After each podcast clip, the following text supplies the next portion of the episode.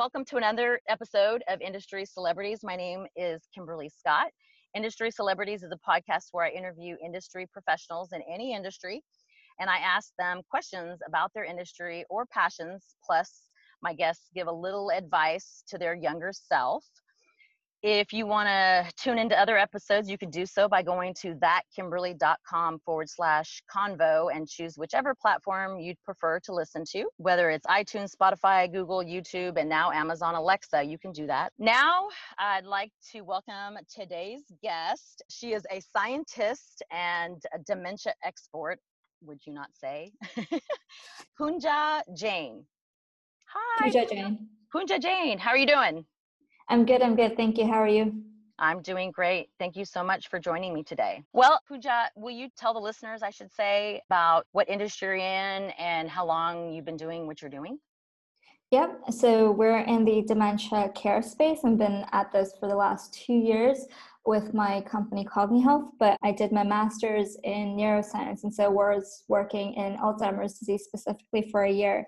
And before that, four years of undergrad in medical sciences. Wow. So when I called you a scientist, that was correct. A little bit.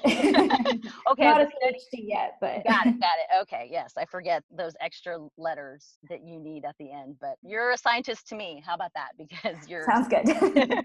so when did you start in, you know, the dementia cognitive world? Yeah. So it was actually during my master's program, so specifically looking at Alzheimer's disease on a molecular level, but quite disconnected from what it actually meant to be affected or live with dementia. And it was around that time that I attended a conference, and in the midst of you know scientists sharing all their findings and everything, there was this man who shared his experience of being a carer for his wife. Mm-hmm. And uh, that was kind of the first time I came face to face with the realities of dementia rather than being hidden in a lab and working on it on in a different world essentially. What, were you crying at the end of his story? Because i mean i know what i've been through but the first time i ever heard about a man and wife either one of them caring for the other is heartbreaking. It is and it was actually more shocking because mm-hmm. you're so i think oblivious to that until someone tells you or you experience it personally which i, I have in the last uh, year as well. So until you come like i said face to face with it you're quite distant from it. You, you don't get it. And so when i heard his story and, and the, what he was doing with it while caring for his wife is when i first was introduced to this massive problem and this massive unmet need because it wasn't just him. It was millions of other carers struggling with the same sort of issues.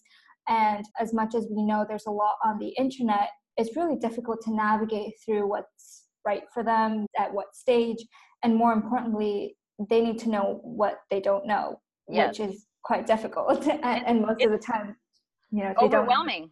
Yeah exactly. so overwhelming and there's so much information that you would think it was easy but it's almost daunting is the best word i can say from the experience that i had when my mom was diagnosed with dementia yeah, yeah. And so, kind of after that point, um, I decided that I wanted to focus on this area, but maybe rather from a scientific point of view and doing research on it. How can I help people right now while others are working towards a cure? Mm-hmm and so technology it's been transforming so many different industries like the financial sector but healthcare and specifically social care has kind of been left behind. And so we thought okay we can make technology the enabler. It was never you know we never would want to say that it would replace care because you can't. But it's just a support mechanism to deliver while someone's caring for their loved one and so yeah. that was kind of the starting point and for some time after that i became a professional care so i've been you know on this journey with many different families at different states different backgrounds different problems and that's when i realized you know there's no one size fits all solution it's going to be very different for each family yeah. and you can't have one guide and that's when the whole personalization aspect of what we're doing came to light where we're using technology and we're going to develop an app and it's going to be personalized to the individual care to the individual family based on where they are, their culture, what they're struggling with, what their socioeconomic background, all of it, all of it, yeah. exactly. Is the most frustrating thing for me the first year and a half trying to get my mom's, you know, life in order when she was diagnosed was when somebody approached me about it by compare it exactly to whatever they went through or if yeah. they had not gone through it. Like mm-hmm. I had a handful of friends that were so kind in this is what we did and this is what happened here or this is for us and then i just took the bits and pieces but i would always turn off somebody that was like oh that means this is well no you're not you're not a doctor and that does not mean you know it's different and, and i think now is going on seven years every disease is different and the fact that people think dementia is the disease and not just a symptom of 20 i can't remember how many i mean how many diseases you, your app lists but i know there were at least 25 i just remember looking at them and going holy smokes i was right mm. you know way yeah. over the 20 mark you know with alzheimer's being the biggest one known but dementia is the symptom of all these others you know yeah exactly and and i think that's such an amazing thing that you've just highlighted of that initial understanding of what is it? I mean you may know on a very generic level and people associate dementia with memory loss and that's about it. Mm-hmm. but the whole point of cognicare which is the app that we've developed the idea is to understand the holistic care or holistic aspects of dementia. So yes. financial legal the symptoms why do they occur? What can you do? What is dementia? What's going on in research? Why do we not have a cure? So all these questions and understanding is so important and that's the point of the solution that we're creating yeah. When I came across your profile or you came across mine and you told me you had this app and I went and downloaded it, I was excited. Let me just tell you. but it is it is something that people don't understand and my mom is Latin and I learned that the Latin community and culture is one of the highest undocumented mm-hmm. because mm-hmm. in our culture you don't go to the doctor. You just, you know, put some Windex on it. Just joking. That's yeah. it's it's just old age, or you just take yeah. them, you know, you take your loved ones yeah. in and you care for them. They're crazy, but you know, that's not it. And now I understand why, because in 2001 was barely when a law was passed that insurance would cover dementia medicines or diagnoses you know just 2001 before then yeah.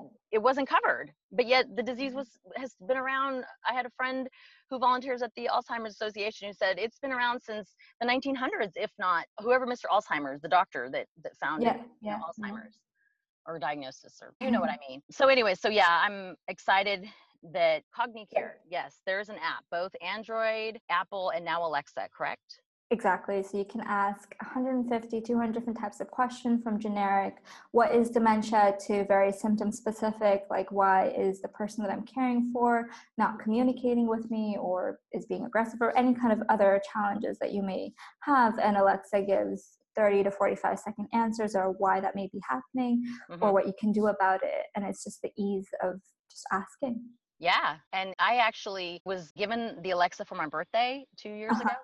And then mm-hmm. I was gifted an Alexa for volunteering on this association, the Texas Department Association shout out. So I was going to return one. And then I had this brainiac idea of, hey, why don't I put it in my mom's house? And so mm-hmm. I talked to her every morning via the Alexa. And she it's just. absolutely amazing. And it, it, it is.